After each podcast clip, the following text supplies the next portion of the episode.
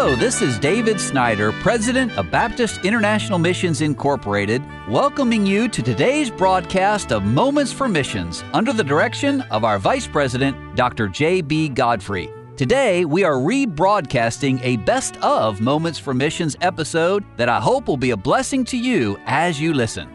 Well, we're going to hear one of the most exciting stories in the world today. Dr. Don Sisk is given of his time to come up here and sit with me telling us about God's working in their lives and going to Japan, learning the language, and now yesterday the starting of Senri Newtown Baptist Church. Dr. Sisk, pick up from there. Okay, we set the time and the date and so forth, and it was the first Friday night in February 1966. Okay. And we had a room rented that would seat about 60 people on the third floor of the center building there in Senri Newtown. And course, Brother Takagi was translating for me. So the pamphlet had his picture on one side of the pamphlet and mine on the other one, and told about the meeting and so forth. And the people began to come. The room began to fill up. I got so excited. Mm-hmm. And I'd, you know, I'd go up and every once in a while look at the room and then go back down to the entrance to the place and help the people that were passing out pamphlets and so forth. And this young man came. And again, he spoke English real well, you know. And he said, Now, Mr. Sisk, I want you to know I don't have any interest in Christianity. I came here tonight to practice my English. I'm an English major at Kansai University working on my master's degree. And he said, I understand you're speaking through an interpreter, so I want to practice my English. And I had two bad thoughts that night. Number one, I said, you know, I didn't come 7,000 miles so somebody could practice English. Uh-huh. Then I thought, my Kentuckian English is nothing for anybody to practice on. but that young man got saved that night, Amen.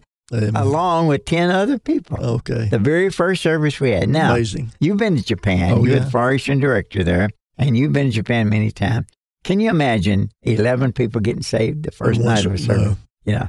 But from day one, Mm-hmm. that church, Senri Newtown Baptist Church, was a miracle church. Mm-hmm. And that young man who got saved that night didn't just get saved, but he continued on from there. Yeah. When I came home, my mother was dying with cancer in 1968. He became the interim pastor. Okay. Now, from the very beginning, you know, I realized this young man has a great future in the ministry. Uh-huh. He lost all of his interest in English. All he wanted to do is read the Bible, pray. You know, he's practically lived in our house, go visiting with me and so forth. One night we were out visiting. He looked at me and he said, Teacher, I'd like to spend the rest of my life doing what you're doing. Uh-huh. and he didn't know that. Right. He didn't know the terminology, but that was a call to preach. Sure. Yeah, And he's done that very thing. he has. Yeah. But he became the interim pastor. And I got back to Japan and realized that he had done such a great job as interim pastor that there would be no need for me to stay there. So I stayed with him a few months. I said to him one day, uh, Brother Ogal, I know God wants you to pastor this church, but you're single. We got a lot of single girls here, Uh-huh. and that wouldn't be a good idea. And I said, before you could pastor the church, and I know God wants you to, you're going to have to find a wife. Uh-huh. You know what he said, Brother JB? Uh-huh. He said, okay, teacher, tell me which one. Okay. That's that could be very dangerous, I guess, but It could be, but you know, that's not unusual in he- Japan. yeah. A lot of them are. And so my wife and I had prayed about it, and there was a wonderful woman in that church, a young lady by the name of Sachiko Hidoko. And so Virginia loved her. She helped Virginia. yeah. As soon as she got saved, she was the leader of the Communist Party in her high school. Mm. And then she got saved, Amen. won her brother to the Lord, won her mother and dad to the Lord. And so I told Brother Ogal, I said, I think this would be a good wife for you. and a few days later, I saw them sitting together, taking a walk in the park. First thing you know, I married them. Well, there's more to that story, and dear listener, be back tomorrow and we'll hear more about it.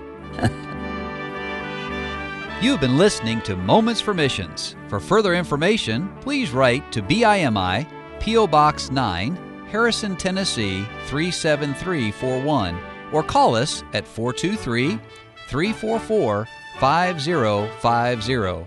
Or you can visit us online at www.bimi.org.